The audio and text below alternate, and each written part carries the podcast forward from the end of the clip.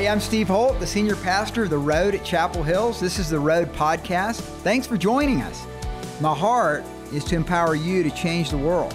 I hope this message impacts you.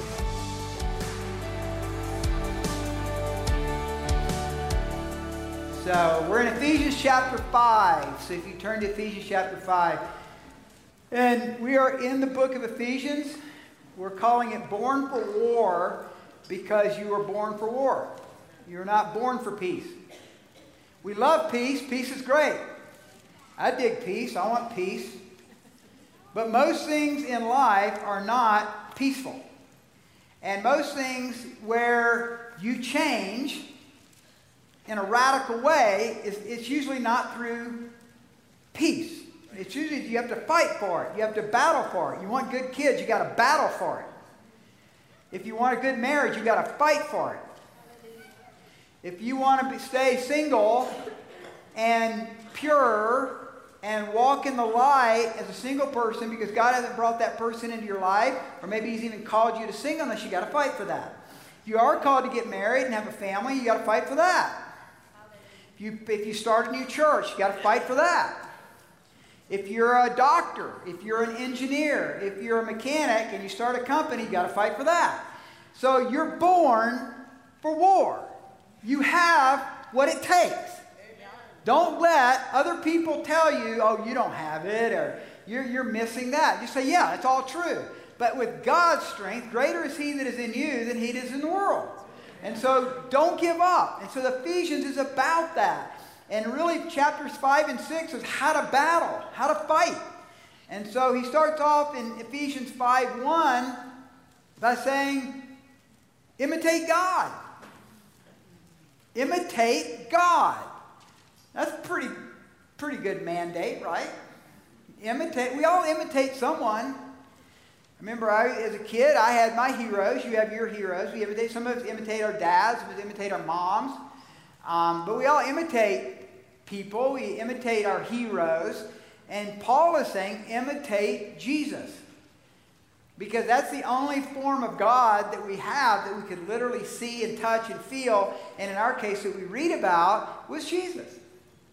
Wouldn't it be amazing in El Paso County if the Christians of El Paso County just did that? If just everywhere we imitated Jesus. As best as you know about who Jesus is, you tried to be like Jesus in all of your interactions uh, at work and all the things you do. Wouldn't that be phenomenal? I mean, that'd be a revival, right? Wouldn't your wife like your husband be more like Jesus? Wouldn't you husbands like your wives to be a little bit more like Jesus? Wouldn't your girlfriend be more like Jesus? And none of us do this perfectly, but that's why you're here.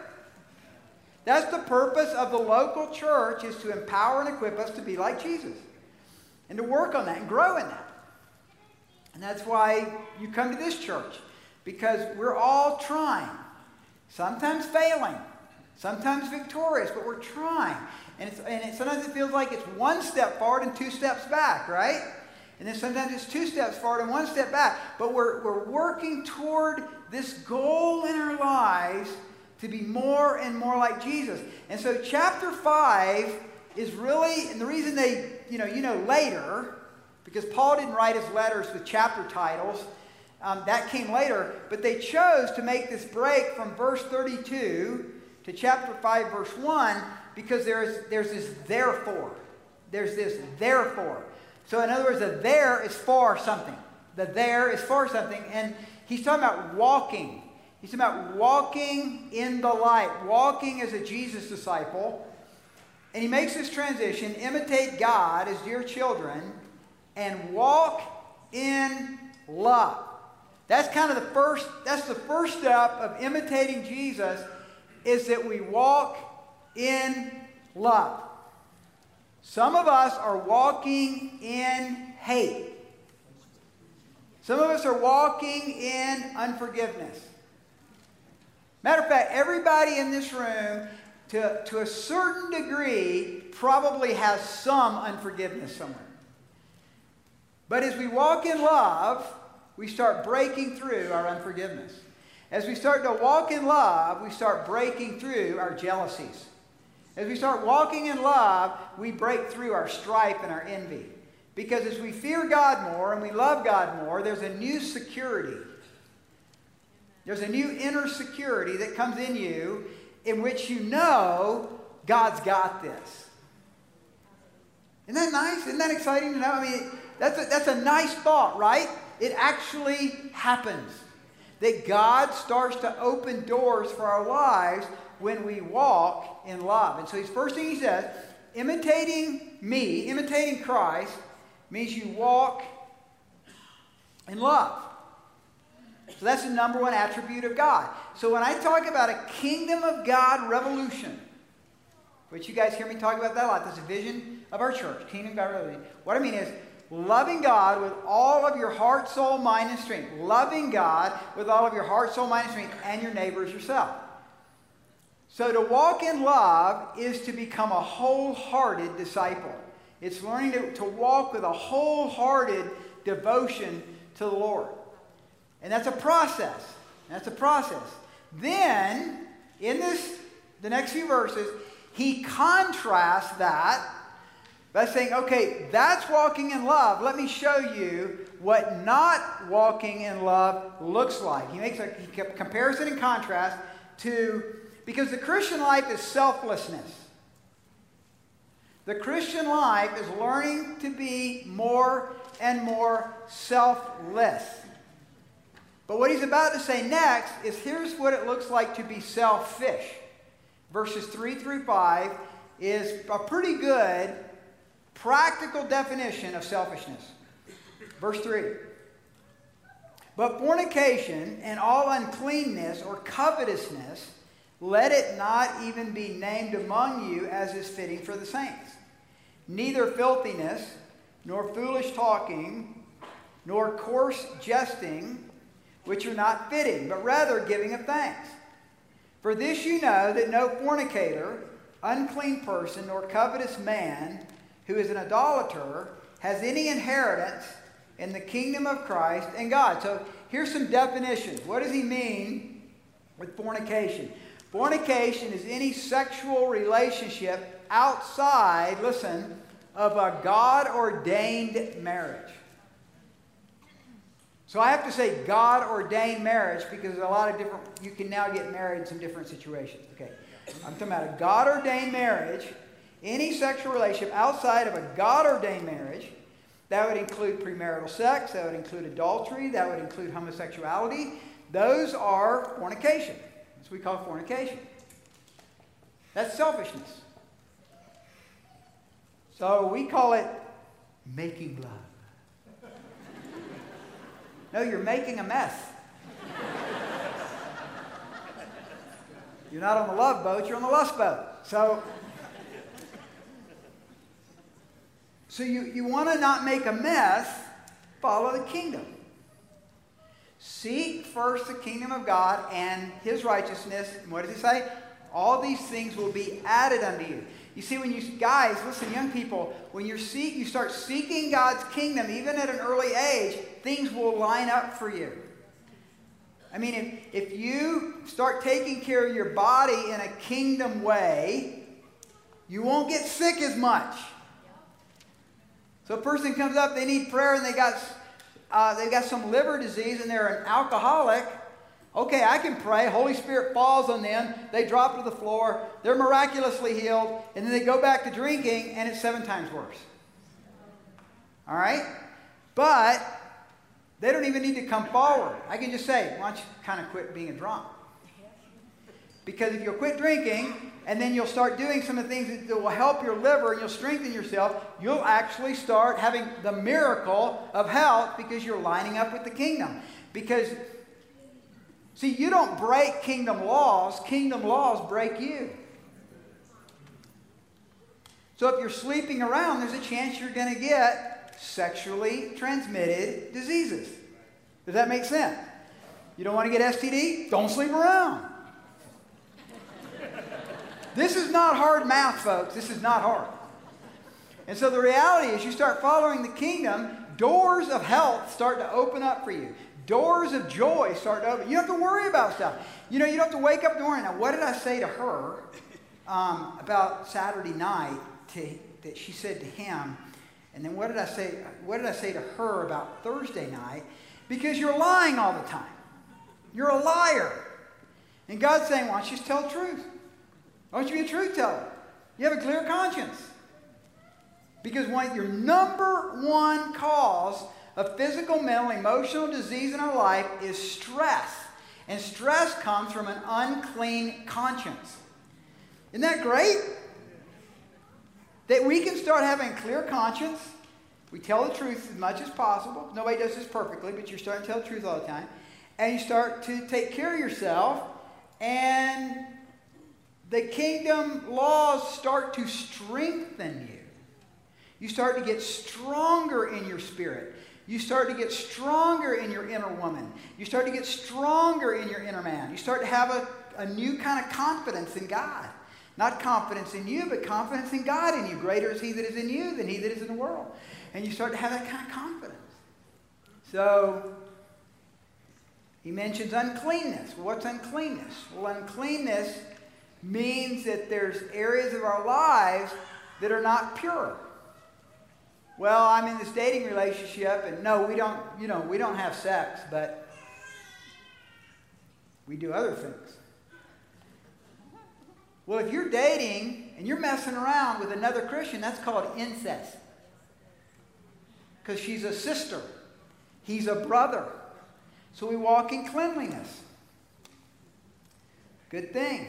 Filthiness. That'd be like dirty jokes, making fun of people. He says it's not fitting for the saints. In other words, it doesn't match up with who you are because you're a new person. You think different. You act different. You speak different of other people. This you know that no fornicator, unclean person, nor covetous man, covetousness would be taking what's not yours from something, someone else or wanting it, who is an idolater has any inheritance in the kingdom of Christ and God.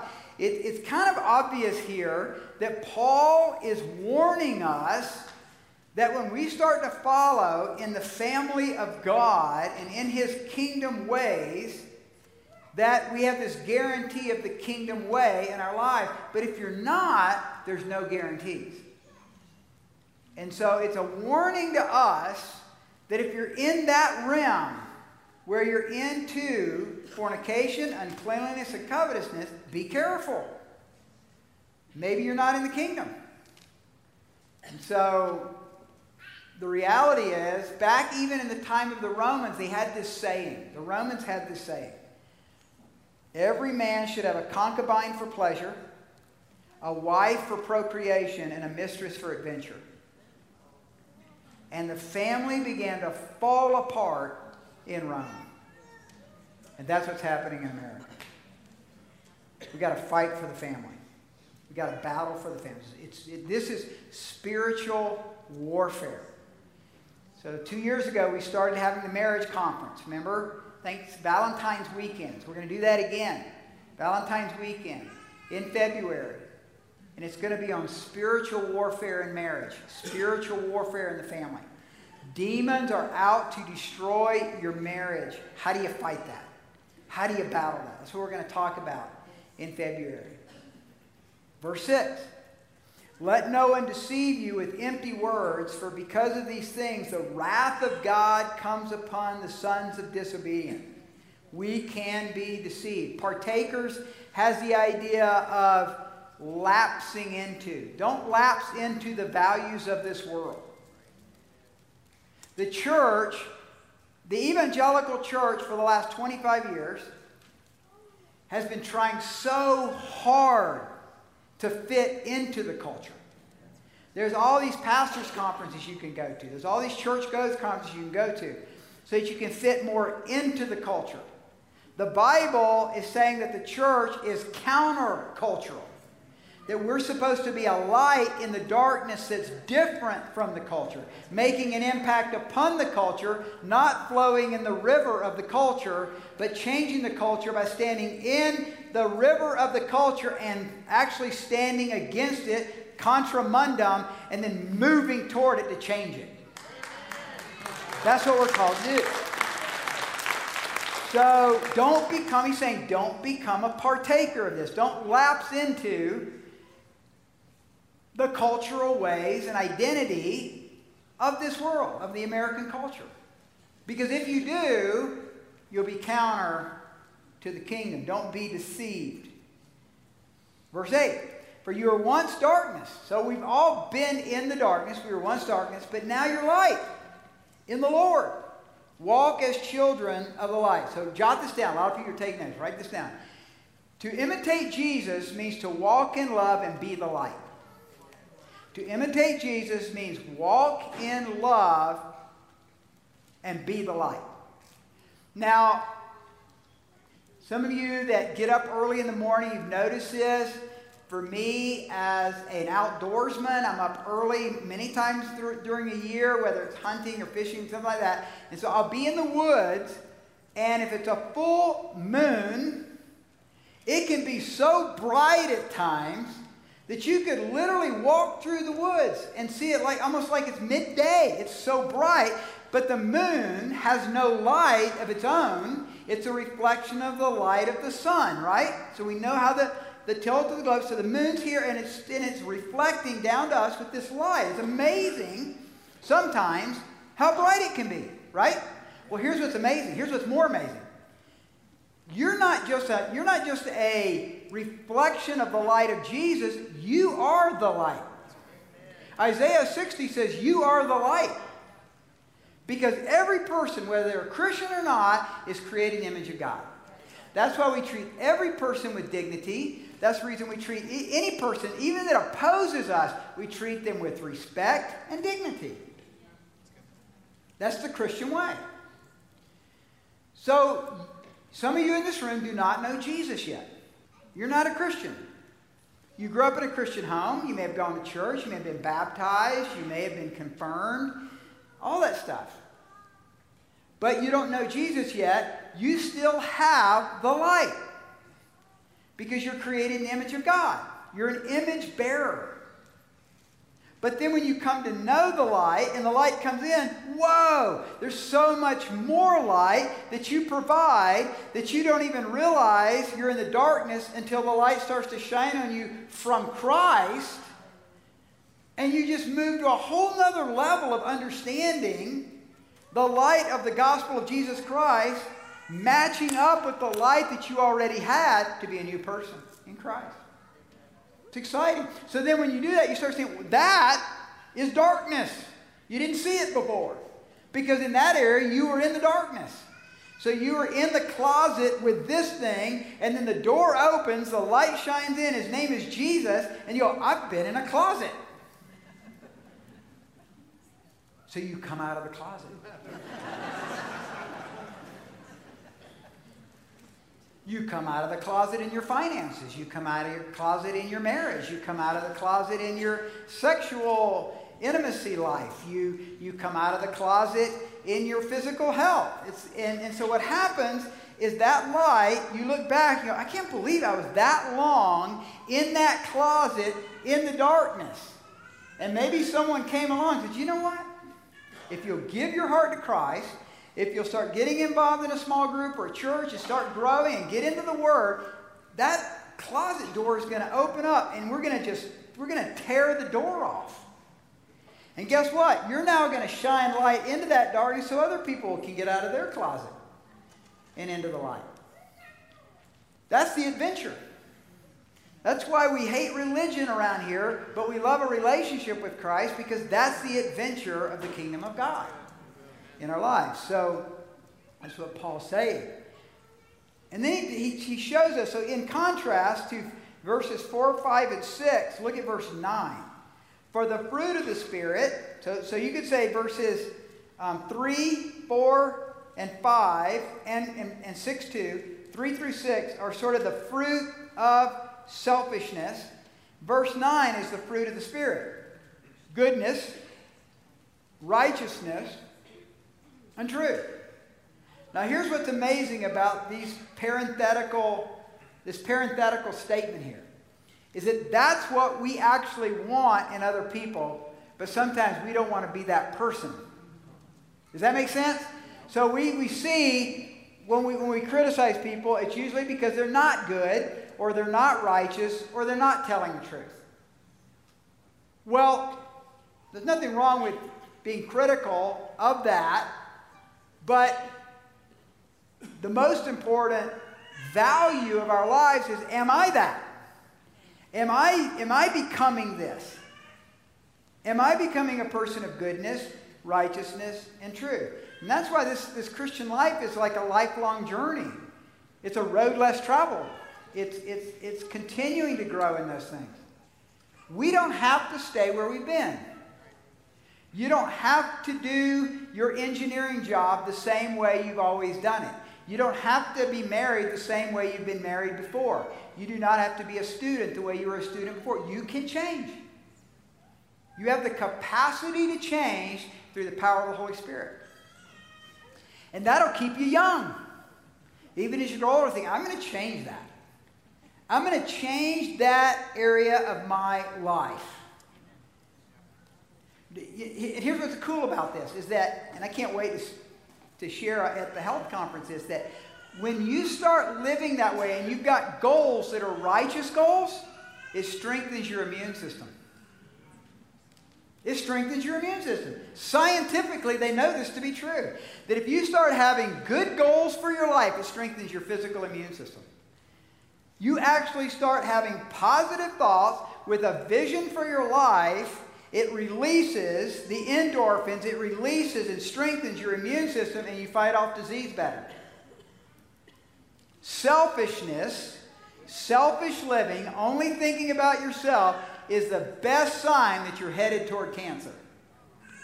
Beginning to live, to love God with all of your heart, soul, mind, and strength, your neighbor, yourself, and living selfless lives, guess what happens? You start getting physically stronger too. I mean, isn't it amazing when you? I, I watched the Alabama game, um, which was a beautiful, beautiful experience last night. All of you that know what I'm talking about. Bama got beat; they were number one in the nation. And I got home at 9 o'clock from a gathering that I was at, and I saw it was 31 to 30 Texas A&M. So, so I said, Josh, get the computer out, you know. So we flipped it up, we started watching the game. But if you saw that game, you may remember the quarterback, I don't remember his name, for Texas A&M gets rolled up on a play.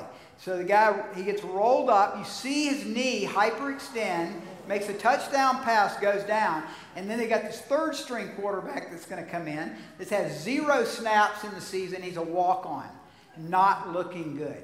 Okay? But they put, you know how they have the tent there where they go in and they do a quick check of everything?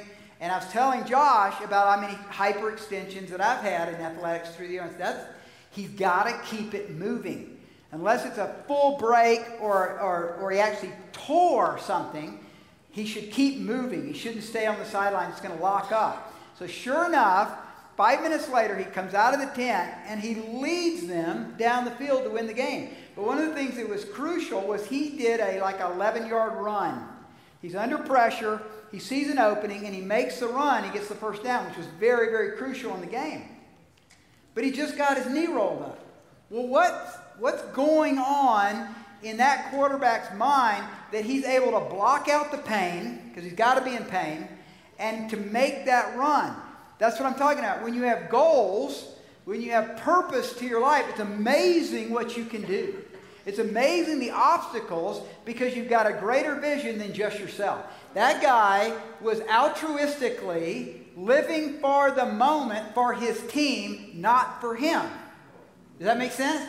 So, so that's, what, that's what Paul's talking about. He's saying the fruit of the Spirit is goodness and righteousness and truth.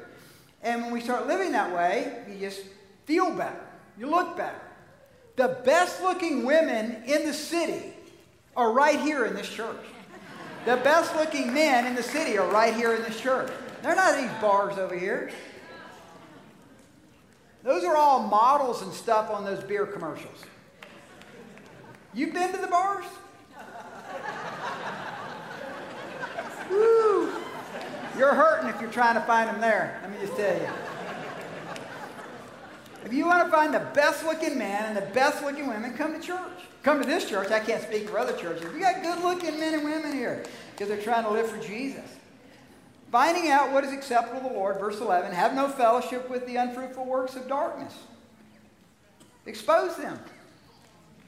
So Liz is going to lead a prayer gathering right after the service at 12:15. It's going to be about one hour, and the prayers are going to be expose the darkness, Lord. Expose the darkness in government. Expose the darkness in our school system. Expose the darkness in our health care. God, we need you to move. It's not just a three dimensional fight, gang, it's a fourth dimensional fight, too. And where we make our mistake is thinking it's all right here, what we can see. No. Ephesians, whole chapter 6 is all about there's principalities and powers waging war against us. Expose them. And so Daniel, in his great prophecy, Daniel 2.22, he says, God reveals the deep and secret things. He knows what is in the darkness, and light dwells with him. So listen carefully, church. When you start to have the light and you start to utilize the light, you start to see darkness in dark places that are exposed by the light that you couldn't see before. So it gives you not just a vision for your life, but a vision for what's happening out there. You start to see stuff that you wouldn't see before because God knows the secrets of darkness. God knows what Satan is up to. And listen now, it's important. Satan is the stooge of God. Remember the three stooges? Okay, before we make Satan so big and so mighty, Satan is a stooge of God. God's actually using Satan to, to create a scenario of his purposes to strengthen the people of God so that we'll learn to battle and we'll learn to fight and we'll learn to take ground from the enemy. For it is shameful even to speak of those things which are done in secret. But all things that are exposed or made manifest by the light. For whatever makes manifest is the light. So I have this toolkit. You open the toolkit, you got all the tools, they're all in slots. I hate when they do that because you're always trying to figure out which slot did that one come in, and you spend like 45 minutes just trying to put everything back. But there's a flashlight in there. It's about this big, little blue thing, thing's useless. I mean, seriously, it, it, it shines about that far, right? But then I've got another flashlight that I got at Ace Hardware that I charge up. And I mean, this thing has got some major lumens, man. And it, and, and, and it could, if we had this, if this whole sanctuary were dark, I could see, you know, into that corner over there, or that corner, because it's so powerful. It's small, though. It's small like the other one, but it's got a different system, and it really shines the light. And I, I feel like when I saw that today, because we were working on, we are putting in a new garbage disposals and things this weekend, and um, I was looking at the two lights, and I thought, you know, that's kind of like when you're a new believer. When you're a new believer, your light's not really that strong, you know? But then as you start to grow in Christ, you're spending time in the Word, you're hanging out with other believers, you're involved in church, you start to grow. And your light gets brighter. And as it gets brighter, I can expose stuff way over there. But in the beginning, it was just right here. This is all I could take care of was this right here. But then as I took care of that, God strengthens me more, and then I could take care of the you guys on the front row. You know, you don't look like you need any help, by the way. You look, look great. But then the next, and you see what I'm saying? So don't you want your light to get brighter? Well, keep growing. Don't be satisfied have a holy dissatisfaction about your Christian life. Have a holy dissatisfaction about your Christian life. I don't want to stay here. I want to be at a new place a year from now in my life. But here's what you got to do. Verse 14 Awake. Wake up. There's that therefore again. It's therefore. Therefore, he says, Awake, you sleep. Arise from the dead, and Christ will give you light. So wake up. How many of you have had a love hate relationship with your alarm clocks? Well, the last two weeks I've been attacked from the right and from the left. I guess you're doing something sort of right if some people on the right don't like you and some people on the left don't like you. Kind of alarm clocks. I don't like it, but it's the world I live in. Well, if you think of in terms of a wake up call from God because of an adventure that He has for you, then the awakening of the Lord is a good thing. So, you know, I'm going to be hunting elk this week. Saturday is opening day. And that alarm clock, I really dig that alarm clock. Because when that thing goes off at 3 a.m., I'm like, let's go. Let's go. Let's go make it happen, right? So I think that's because I'm excited about the adventure. And men and women, God's got an adventure for you. And He's waking you up today, and He's waking you up each week because He's got a great adventure. And you say, Well, I, I don't know, it's not gone so well for me, and, and all that. Well, that's because you haven't gone to the dragon yet. You guys know the stories of the dragon? The, t- the tales of the dragon? The dragon is this prehistoric terrestrial figure that never dies, throws out, you know, like a flame, usually lives in a cave, but what's else in the cave? Gold, silver, treasures, right?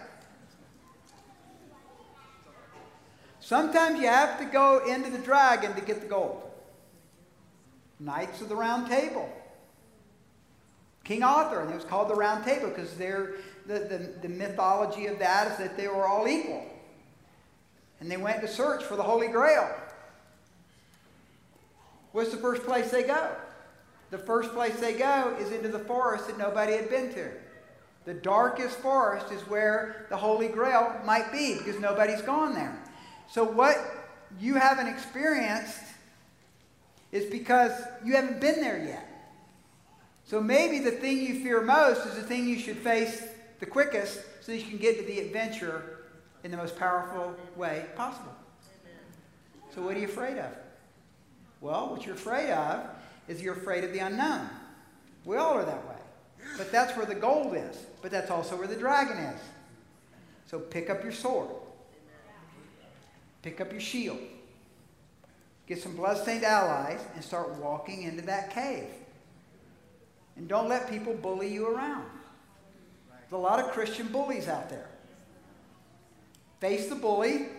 Don't respond or waste your time talking back to the bully, but just don't run from him and just walk into it. Walk into your fears because behind that dragon is a pot of gold. In those dark woods is the Holy Grail for all of our lives. So face our fear and watch what God will do. That's the adventure. See then that you walk circumspectly. So this word is where this word in the Greek is a word we get for acrobat. So acrobos in Greek. So, so you're going to have circumspectly means walk carefully. Walk carefully. Watch your step not as fools, but as wise, redeeming the time because the days are evil. Therefore, do not be unwise, but understand what the will of the Lord is. So he's speaking here of use your time wisely. So if when I was speaking today, you knew in your heart, that's what I'm afraid of. I've always been afraid of that. And I want my light to shine into that darkness. I'm going to go after that dragon. So now start making steps to do that. Don't just let this be in one ear and out the other. Actually, go home today and write down maybe three action steps to face your fears, that your light will become stronger, to power up that battery of the Holy Spirit within you, to shine that light in a new way. And nothing's going to happen at first. Nothing's going to happen at first. But you're taking steps because you're the change. You guys, you're the change. Because if you change, circumstances begin to change because you're a new person. So you may not see the circum. Don't look at the outcome. Look at the work of the Spirit in you, that you're becoming confident in Christ, and that light is shining through you, and watch what will happen. Think, you'll see evil topple before your very eyes, but God's going to change you first. See, God always does His work in us before He does His work through us. Hey, thanks for listening to the Road Podcast. It's been my joy to be a part of your life today. And you know, that's part of what we do here at The Road, and this is what I do in having this Road podcast is to empower people to change their world. My passion and desire is that you would take God's word through the power of the Holy Spirit and make that relevant for your life. You know, the reality is that God has placed your life here on this earth to make a difference. And if you'd like more information about how to grow in Christ, if you need prayer, if you want more equipping in different areas of your life, go to theroad.org. God bless you.